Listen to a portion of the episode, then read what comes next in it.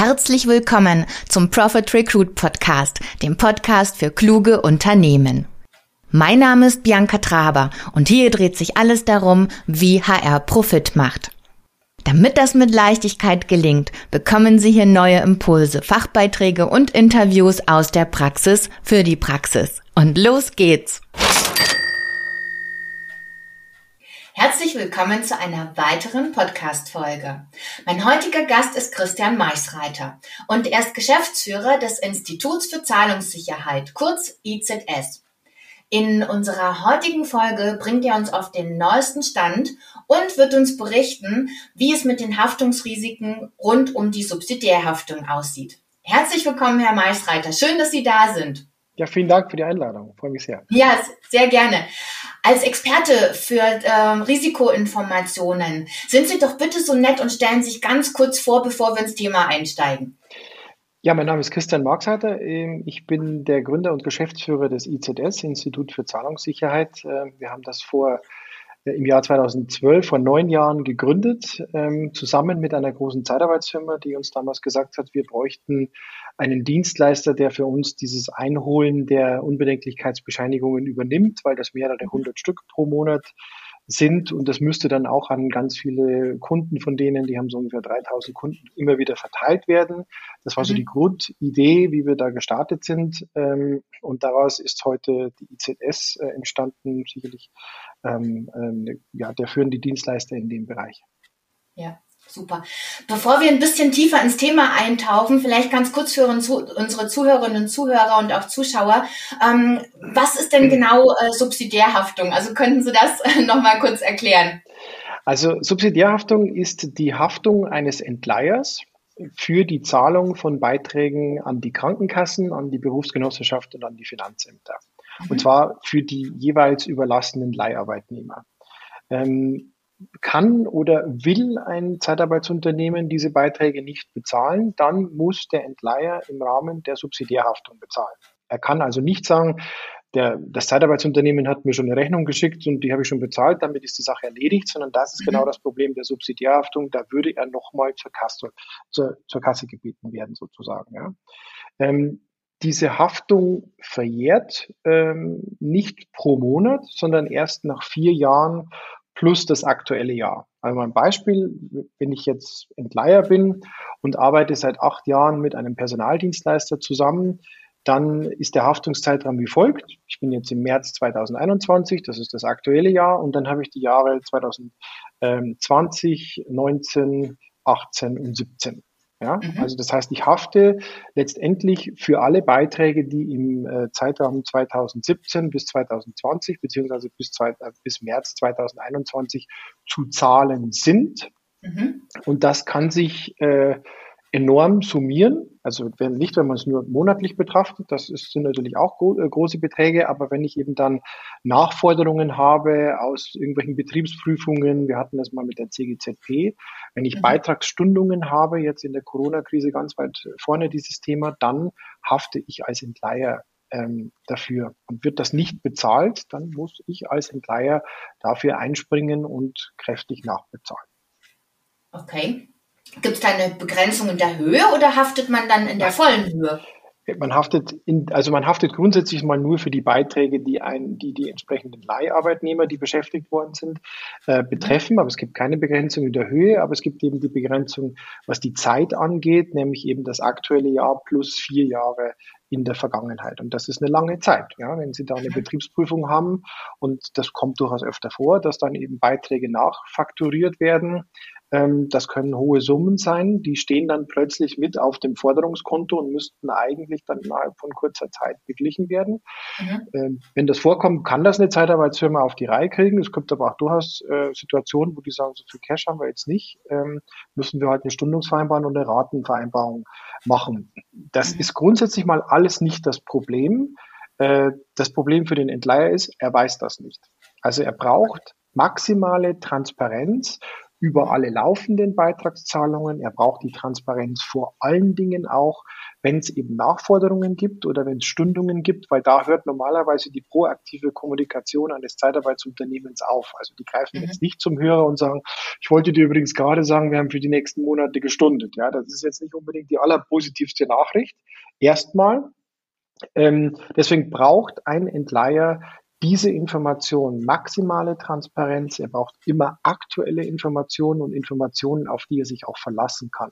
Ja, ich will niemandem unterstellen, dass er eine Bescheinigung fälscht, aber Sie können gerne mal mit ein paar Krankenkassen sprechen, die würden Ihnen Geschichten erzählen von gefälschten Unbedenklichkeitsbescheinigungen, die dann im Umlauf gebracht worden sind. Das ist einfach nicht lustig. Also Sie müssen sich darauf verlassen können und Sie brauchen einfach alle Informationen immer top aktuell. Dann haben Sie als Entleiher eine Chance, eine Einschätzung zu treffen über das Risiko, das Sie gerade vor sich herschieben und im Zweifel auch sofort zu reagieren. Ja, wenn sich da irgendwas andeutet, eine Insolvenz kommt ja nicht von heute auf morgen. Ja, also die zieht sich ja über Wochen hin, die deutet sich an. Und wenn Sie das frühzeitig erkennen können, dann können Sie auch frühzeitig und rechtzeitig die Reißleine ziehen.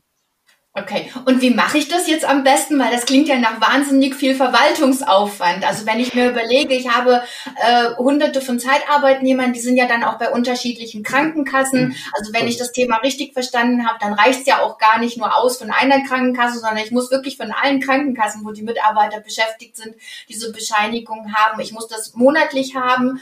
Wie manage ich das? Also wenn Sie es selber machen wollen, ist es natürlich, kommt ein bisschen drauf an, mit wie vielen Zeitarbeitsunternehmen Sie arbeiten, dann ist das durchaus ziemlich viel Arbeit. Ja? Ja. Man versucht sich dann manchmal einfach zu machen und zu sagen, naja, die Zeitarbeitsfirma schickt dann alle 6 Monate mal von den 2 größten Kassen der Unbedenklichkeitsbescheinigung. Habe ich eine einfache Meinung zu, können Sie sich auch schenken. Ja, das ist eine völlig blödsinnige Information, weil erstens mal ist der Zeitraum viel zu weit. Es könnte ja dann 5 Monate lang schon völlig schief gegangen sein und Sie kriegen es schlicht und ergreifend nicht mit.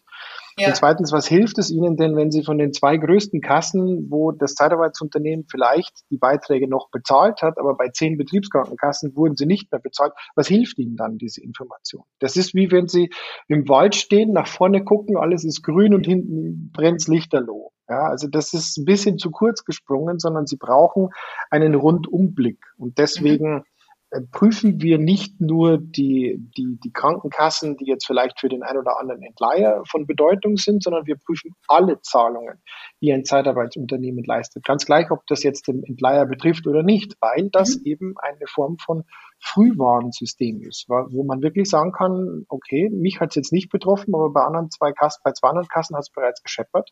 Dann weiß ich das und kann mir natürlich mein eigenes Urteil bilden und kann dann auch Konsequenzen ziehen. Ja. Wenn Sie das selber hinkriegen wollen, da würden wir jetzt viel Spaß wünschen. Das sind sehr, sehr viele Zahlungsvorgänge. Also wir machen so in etwa 10.000, 11.000 Vorgänge momentan pro Monat. Okay. Mit allen deutschen Kassen. Das machen wir jetzt von Beginn an. Ja. Wir kriegen diese Auskünfte innerhalb von 2, 3, 4 Tagen zurück, verarbeiten die dann elektronisch, schwärzen die Daten schutzrechtlich sauber, dass man sie auch im Internet veröffentlichen kann. Gibt ja aber noch Zeitarbeitsfirmen, die stellen dann Unbedenklichkeitsbescheinigungen ungeschwärzt ins Internet, wo dann der Name des Sachbearbeiters, Telefonnummer, E-Mail-Adresse draufsteht. Das ist ein ganz böses Datenschutz-Auer, ja. Das gibt's bei uns nicht. Das ist unser Job. Das heißt, auf der einen Seite holen wir das für die Zeitarbeitsfirmen ein. Damit haben die überhaupt keinen Aufwand. Also sie brauchen 30 Minuten, um bei uns einen Account zu eröffnen, ungefähr. Und sie brauchen ein paar Minuten oder gar nichts, wenn es nichts zu klären gibt, für die monatliche Abstimmung, wenn wir mal eine Rückfrage haben. Das ist die eine Seite. Die andere Seite für den Entleiher, da ist es noch bequemer, der hört im Regelfall gar nichts von uns. Weil wir mit dem im Regelfall ein Negativ-Reporting vereinbaren. Das heißt, wir melden uns nur, wenn bestimmte Negativmerkmale hat den Beitrag nicht bezahlt und der Rückstand ist größer als 500 € oder hat eine Betriebsprüfung und die Nachforderung ist größer als 1.000 €, irgend sowas. Das kann man mit uns individuell vereinbaren. Wenn das passiert, dann machen wir dazu ein Service-Level-Agreement und dann benachrichtigen wir auf dem vereinbarten Weg auch die Entleiher. Also für beide Seiten ist das ein absolut aufwandsneutraler Prozess, der aber auf der anderen Seite enorme Vorteile für beide Seiten liefert. Thema Vorteile. Jetzt haben Sie sich ja schon letztes Jahr im April dazu mal geäußert, wo es eben schon darum ging, dass die Beiträge gestundet werden. Das gilt übrigens natürlich auch nicht nur für Zeitarbeitsfirmen, sondern auch für andere Unternehmen. Also genau, da muss man schon gucken, nicht, dass es dann heißt, ja, nur die Zeitarbeitsfirmen, sondern für alle. Aber besteht denn da, jetzt haben wir ja nun schon ein Jahr Corona oder über ein Jahr Corona, besteht denn da aus Ihrer Sicht ein erhöhtes Risiko jetzt nochmal? Oder wie schätzen Sie das ein? Also das besteht definitiv. Ja, also Sie haben recht, es gilt natürlich für alle oder es galt für alle Firmen, weil das läuft ja jetzt gerade die Tage aus. Okay. Aber in der Zeitarbeit gibt es halt die Subsidiärhaftung. Ja, und damit hast du so ein besonderes Thema. Warum ist das jetzt ein deutlich erhöhtes Risiko? Also ein Entleiher haftet auch für gestundete Beiträge und zwar vollumfänglich. Ja, also wenn jetzt ein Verleiher seit 6 Monaten seine Beiträge stundet, dann würde ich jetzt mal ganz salopp formulieren, als Entleiher würde ich das gerne wissen. Ich mache Ihnen ja keinen Vorwurf, ja, weil Sie dürfen das. Es ist jetzt im Prinzip eine Sonderregelung, zeitlich befristet. Und das ist dazu gedacht, um den Firmen zu helfen. Das ist eine gute Sache. Aber es ist natürlich so, wenn ich dafür hafte und ich weiß, also ich als Entleiher dafür hafte und ich weiß es nicht, ja, dann trifft mich das am Ende möglicherweise wie der Blitz. Ja? Das ist einfach nicht in Ordnung, wenn man diese Information nicht hat. Ich meine, wir haben selber Zahlen. Das IZS, die ganzen Zeitarbeitsfirmen, die bei uns angeschlossen sind, das haben wir gesehen bei etwa 40% der bei uns angeschlossenen Zeitarbeitsfirmen, dass die Beitragsstundungen genutzt haben, beziehungsweise sie noch nutzen. Und wir wissen das sofort. Wir wissen das, dass eine Stundung da ist. Wir wissen, ob diese Stundung aufrechterhalten wird, wenn da Ratenzahlungen vereinbart worden sind, was ja auch zum Teil der Fall ist. Dann wissen wir das, ja, und können das sauber dokumentieren. Und das hat da auch dazu geführt, dass wir das veröffentlicht haben. Am Anfang haben alle gesagt, oh, das kannst du nicht machen. Ja, die Zeitarbeitsfirmen haben gesagt, das kannst du nicht tun. Meine ganzen Kunden sind alle weg. Die ganzen Kunden haben alle gesagt, bitte sag uns das, damit wir weg können. Und wir haben gesagt, Freunde, ganz ehrlich, das ist eine Sonderregelung. Seid froh, dass es die gibt und wir kriegen das auf die Reihe, wenn wir Transparenz schaffen und fair und sachlich und sauber miteinander umgehen. Und deshalb veröffentlichen wir das. Wir haben auf der einen Seite die Entleiher informiert, dass es das gibt, haben ihnen aber auch klar erklärt, das ist per se erstmal kein Negativmerkmal. Jeder kann mal ein Problem mit einem Lieferanten haben oder eine Rechnung wird nicht bezahlt und dann gehe ich zur Kasse und sage, okay Leute, wir müssen das stunden. Kann man alles tun, haben vielleicht auch schon viele in allen möglichen Branchen gemacht, würde ich jetzt per se nicht als Negativmerkmal werten. Ja? Aber es dann nicht zu bezahlen oder der Betrag wird ultra hoch, ja, und du merkst schon, hoppla, das geht alles hinten und vorne nicht mehr. Das geht dann nicht. Die Transparenz brauchen sie und wir können das einfach nur bestätigen. Alle unsere Zeitarbeitsunternehmen, die das kommuniziert haben, haben uns an ihre Kunden kommuniziert haben, haben uns ganz klar gesagt, das war wichtig, dass man das denen erklärt hat. Diese Transparenz, das stärkt im Gegenteil sogar noch die Kundenbeziehung, schafft mehr Vertrauen, als wenn man das so versucht, sich durchzuwurschteln. Ja? Ja. Diese Stundungsregel, und das wissen viele nicht, ist jetzt zu Ende. Okay? Es gibt diese vereinfachten Stundungsregelungen für die Februarbeiträge 2021, die bis zum 25.03. eingezogen werden. Dann ist nach heutiger Sachlage Schluss. Okay. Kann der dann den Stundungsbetrag nicht bezahlen, das Zeitarbeitsunternehmen, ja, oder gibt es keine Anschlussstundungsvereinbarung, die ist aber dann individuell, da gibt es dann keinen Rechtsanspruch, ja. Okay. Oder hat man eine Ratenzahlungsvereinbarung, dann versendet die Kasse wie bisher auch eine Mahnung. Es kommt der Vollzugsbeamte und wenn der feststellt, dass nichts zu holen ist, ja, dann, und jetzt kommt der entscheidende Punkt, sind die Kassen verpflichtet, diese ausstehenden Beiträge per Insolvenzantrag zu sichern. Das heißt, die Zeitarbeitsfirma selbst hat es gar nicht in der Hand, Insolvenz anzumelden. Da gibt es ja auch nochmal dieses Insolvenzaussetzungsgesetz, wo die dann sagen, ja, muss ich jetzt gar nicht anmelden. Das mag sein, aber die Kasse hat auch das Recht, und das tun die auch. Ja, das sagt auch der GKV-Spitzenverband selber, dass sie davon ausgehen, dass ab April wieder vermehrt Insolvenzanträge gestellt werden. Das heißt, die Zeitarbeitsfirma kann, wenn sie das nicht bezahlen kann und sie hat keine Anschlussvereinbarung, sie kann gar nicht selbst entscheiden, ob sie Insolvenz anmeldet, sondern das macht die Kasse. Okay. Ja, und wenn das passiert, dann haben sie das Zepter aus der Hand gegeben. Weil dann trifft sie die Subsidiärhaftung mit voller Wucht. Und wenn wir auf die Insolvenzen gucken, die wir bei uns im Bestand, bei den Zeitarbeitsfirmen haben, und die haben wir natürlich auch, da gibt es ein ganz klares Muster. Eine Insolvenz, die entsteht nicht von heute auf morgen, sondern eine Insolvenz beginnt in normalen Zeiten, Corona ist ja, glaube ich, noch extremer, ja, beginnt ja mit Stundungen, mit die Reaktionszeiten der Zeitarbeitsfirma auf unsere Anfragen hin werden kürzer. Das sind so Warnsignale. Das muss nicht immer schief gehen, aber bei allen, ja, die wir gesehen haben, die in die Insolvenz gegangen sind, hätten wir sagen können, ja, wir haben die ersten Signale etliche Wochen vorher schon gesehen. Und das sind die Infos, die Sie brauchen als Entleiher. Sie müssen deswegen nicht die Geschäftsbeziehung kündigen. Das sage ich nicht, ja. Aber ich habe es auf dem Schirm. Ich sortiere den in ein anderes Körbchen und sage, da muss ich jetzt drauf gucken. Und wenn sich das weiter verschlechtert und wenn die Nummer zu heiß wird, dann muss ich aussteigen. Aber hier geht es um schlicht und ergreifend ein massives finanzielles Risiko des Entleihers. Und wenn man die dann versucht abzuspeisen mit, ich schicke dir mal alle 6 Monate eine Unbedenklichkeitsbescheinigung, wo ich nicht weiß, ob sie echt ist und eine bringt mir auch nichts, das würde ich als Entleiher mit dem Risiko und unter dem Eindruck von Corona und den Stundungen in keinem Fall akzeptieren. Das ist wie blind über die Ampel laufen und dann war da ein 40-Tonner und dann bist du weg, hast Zeitpech gehabt. Hattest aber nie eine echte Chance, weil du siehst ja leider nichts. Ja, das ist, und wir bringen die Entleiher in die Situation, dass sie etwas sehen. Ja. So viel wie möglich, so früh wie möglich und wenn Sie so wollen, auch diesen Rundumblick, ja, dass man wirklich sagen kann, ich fühle mich wohl und selbst wenn es kritisch ist, dann kommuniziert man das miteinander, erklärt das und dann versetzt das niemanden in Aufregung. Ja, das muss man ganz klar sagen. Und das ist das, was wir eigentlich tun. Wir schaffen diese Transparenz und wir verstärken auch dieses Vertrauen zwischen den Parteien, die da miteinander agieren müssen und dürfen. Diese Transparenz, die Sie da schaffen, entbindet mich aber nicht von der Verantwortung, trotzdem dann Maßnahmen zu ergreifen. Also das klingt jetzt fast so ein bisschen wie das Rundum-Sorglos-Paket, aber am Ende des Tages ist es so, Sie stellen die Informationen zur Verfügung, die Risikobewertung, ich weiß nicht, gibt es da so ein Ampelsystem? Ja, es gibt ein Ampelsystem. Okay, gut. Es gibt das heißt, Rot, Grün, Gelb. Okay, super. Und wenn ich das sehe, dann muss ich aber reagieren. Jetzt gibt es da ja wahrscheinlich die Möglichkeit oder zumindest glauben das wahrscheinlich viele, sich über eine Bürgschaft da abzusichern. Soweit ich mich noch erinnern kann aus einem Ihrer Vorträge, ist das nicht ganz so eine sichere Sache. Können Sie da noch ein bisschen was dazu sagen? Ja, das ist ein bisschen Glaskugelguckerei, weil wenn ich jetzt schon weiß, wie hoch der Schaden später ist, dann kann ich eine Bankbürgschaft einfordern in der Höhe. Okay.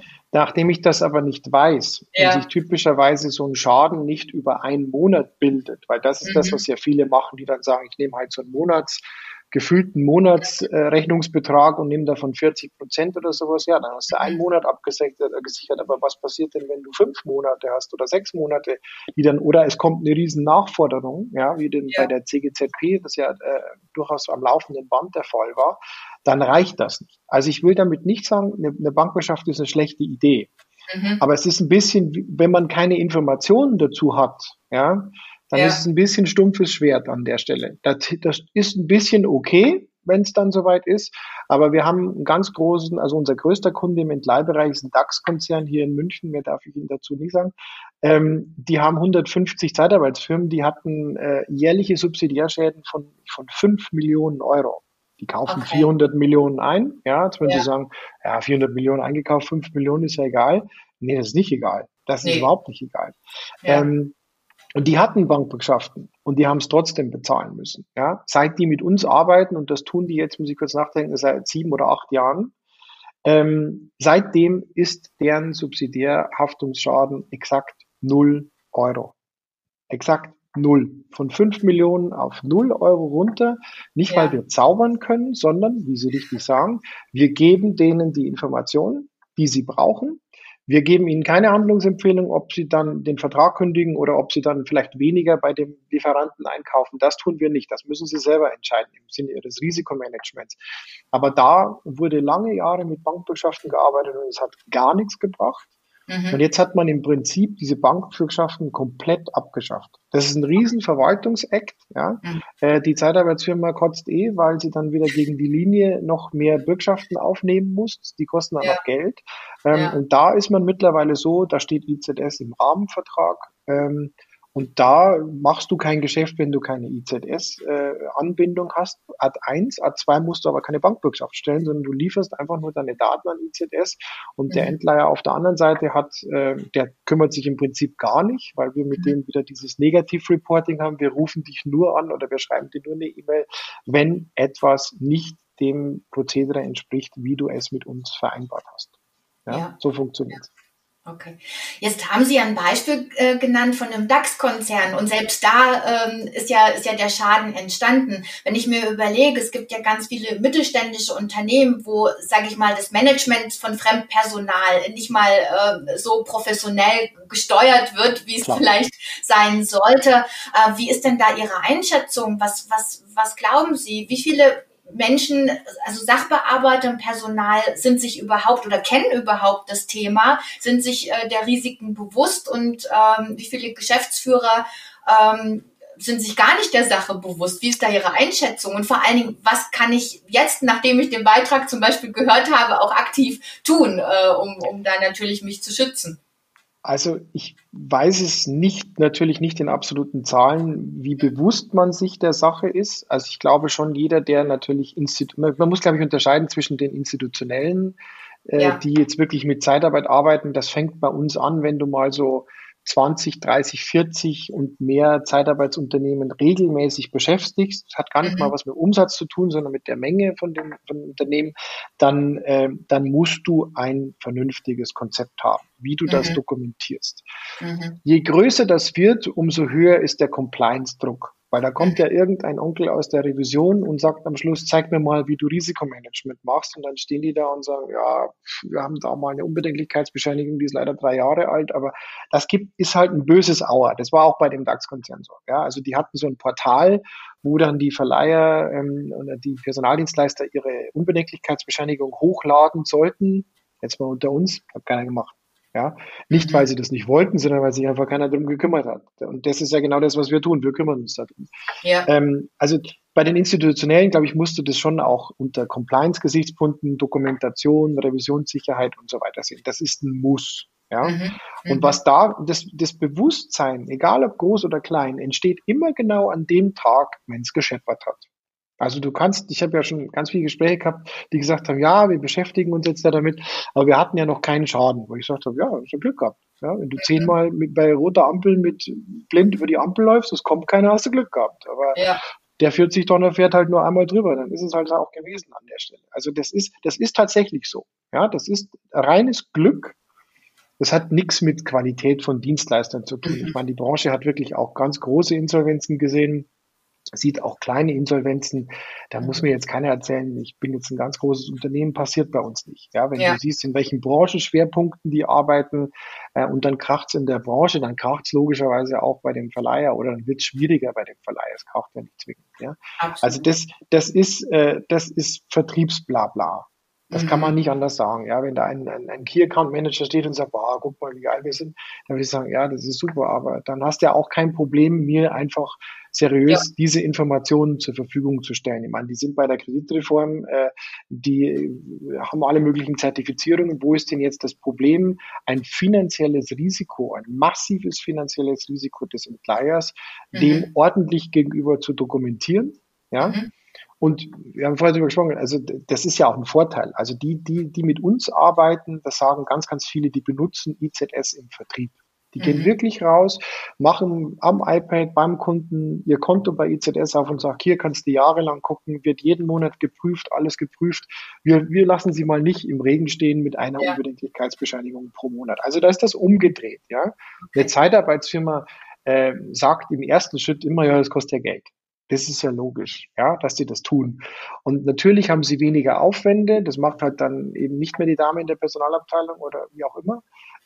Aber sie nutzen das eigentlich die allermeisten sehr, sehr, sehr, sehr erfolgreich für Vertrieb. Ja, also sie schreiben es in Ausschreibungen rein. Es gibt bestimmte Rahmenverträge, die kannst du gar nicht mehr abschließen. Genauso wie du eine ISO-Zertifizierung für was auch immer brauchst, brauchst du eine Anbindung zu IZS. Sonst kannst du gar nicht mitbieten in der Ausschreibung. Das sehen wir immer stärker. Und Corona verstärkt diesen Effekt. Also ganz klar. Also was wir momentan an Anfragen haben von Entleihern, ich würde noch gar nicht mal sagen, dass die Schäden haben. Die Schäden sehen wir noch gar nicht. Das haben wir uns jetzt alle schön gerechnet mit Stundungen und mit Insolvenzaussetzungspflicht. Also ich drücke allen die Daumen, dass das auch so ausgeht, wie sie sich das vorstellen. Persönlich glaube ich es nicht. Natürlich sind wir Insolvenzen danach. Die Frage ist wann. Ja, und wie bist du darauf vorbereitet? Und das schafft bei uns eine irre Nachfrage von auf beiden Seiten, ja, gerade. Okay, vielleicht nochmal eine kleine Zusammenfassung. Wenn ich jetzt auf der Seite bin, dass ich sage, ich habe Fremdpersonal im Einsatz, ich bin jetzt sensibilisiert, einfach auch durch diesen Beitrag. Was wären die nächsten logischen Schritte? Was muss ich jetzt tun, damit ich sage, okay, ich möchte nicht in die Falle tappen, ich möchte nicht das Risiko weiter steigern, sondern ich möchte jetzt handeln. Was tue ich? Also Sie müssen sich in jedem Fall überlegen, wie Sie zeitnah und immer aktuell an diese Informationen kommen.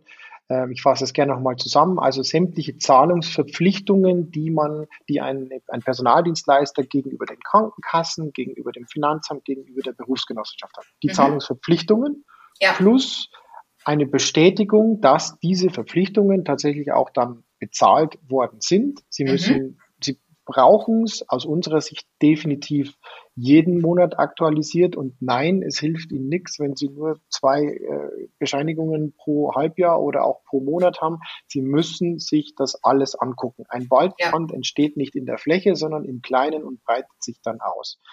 Sie müssen in diesen Zeiten, gerade in diesen Zeiten, unbedingt über Stundungen und Ratenzahlungsvereinbarungen Informationen haben und auch laufend aktualisiert haben. Jeder, der da an der Stelle rumzickt, da wäre ich äußerst vorsichtig, weil das ist ein ultra großes Risiko aus der Sicht des Entleihers, dass diese Informationen müssen Sie haben. Und Sie müssen eigentlich auch, das können Sie alles in den Vertrag reinschreiben. Ja, das können Sie alles, das tun ja auch immer mehr Leute.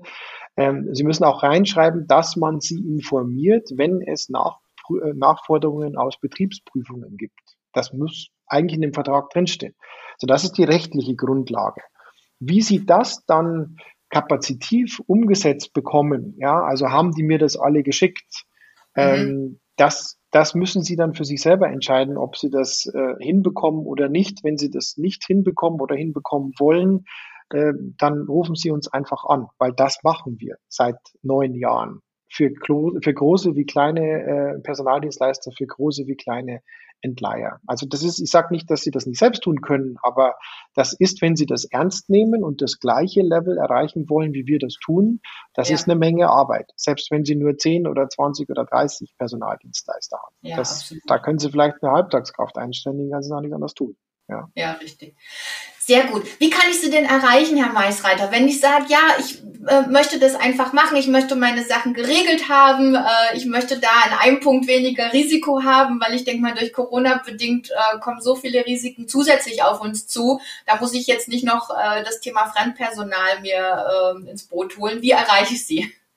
Also am einfachsten ist das bei uns natürlich über die Webseite. Das ist www.izs.de. Da finden Sie alle Informationen, sowohl aus der Sicht der Zeitarbeitsfirma als auch aus der Sicht eines Entleihers. Oder da finden Sie auch die Telefonnummer. Sie können uns jederzeit auch gerne anrufen, eine E-Mail schreiben, aber am einfachsten ist es, sich dort über die Webseite zu melden, www.izs.de. Super. Herzlichen Dank. Ich habe auch gesehen, Sie haben ein Profil auf LinkedIn, da kann man Sie sicher auch kontaktieren und ich werde die Informationen in jedem Fall auch nochmal in die Shownotes packen. Ja, herzlichen Dank für diesen Rundumblick. Ich hoffe, ich habe jetzt nichts vergessen zu fragen, was wichtig ist. Ansonsten können Sie gerne noch sagen, Mensch, Frau Traber, darüber hätte man jetzt unbedingt reden müssen. Ja, ich glaube, wir haben alles abgefrühstückt, was für beide Seiten wichtig ist, denke ich. Ne? Prima. Dann nochmal herzlichen Dank und weiterhin viel Erfolg. Vielen herzlichen Dank. Danke Ihnen. Liebe Zuhörerinnen und Zuhörer, Sie haben Wünsche, Anregungen, Feedback oder eine Empfehlung zum Podcast oder zu dieser Folge, schreiben Sie eine Mail an gamechanger@diemehrwertfabrik.de. Wenn Sie keine Beiträge verpassen wollen, abonnieren Sie einfach den ausgesuchten Kanal.